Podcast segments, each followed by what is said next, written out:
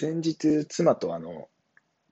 スマホの充電器の話をしていて、あのワット数の話になったので、ちょっとその話しようかなと思います。えっと、例えば iPhone の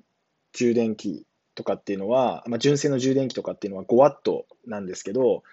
えっと、iPhone 自体、これ iPhone12 の話なんですけど、iPhone 自体は15ワットだったかな、18ワットだったかな、まあ、どっちかわかんないんですけど、まで対応してるんですよ。なので、純正の充電器で充電しようと思うと、本来、あの、15ワットぐらいの充電ができるはずなのに、5ワット分しか供給できないので、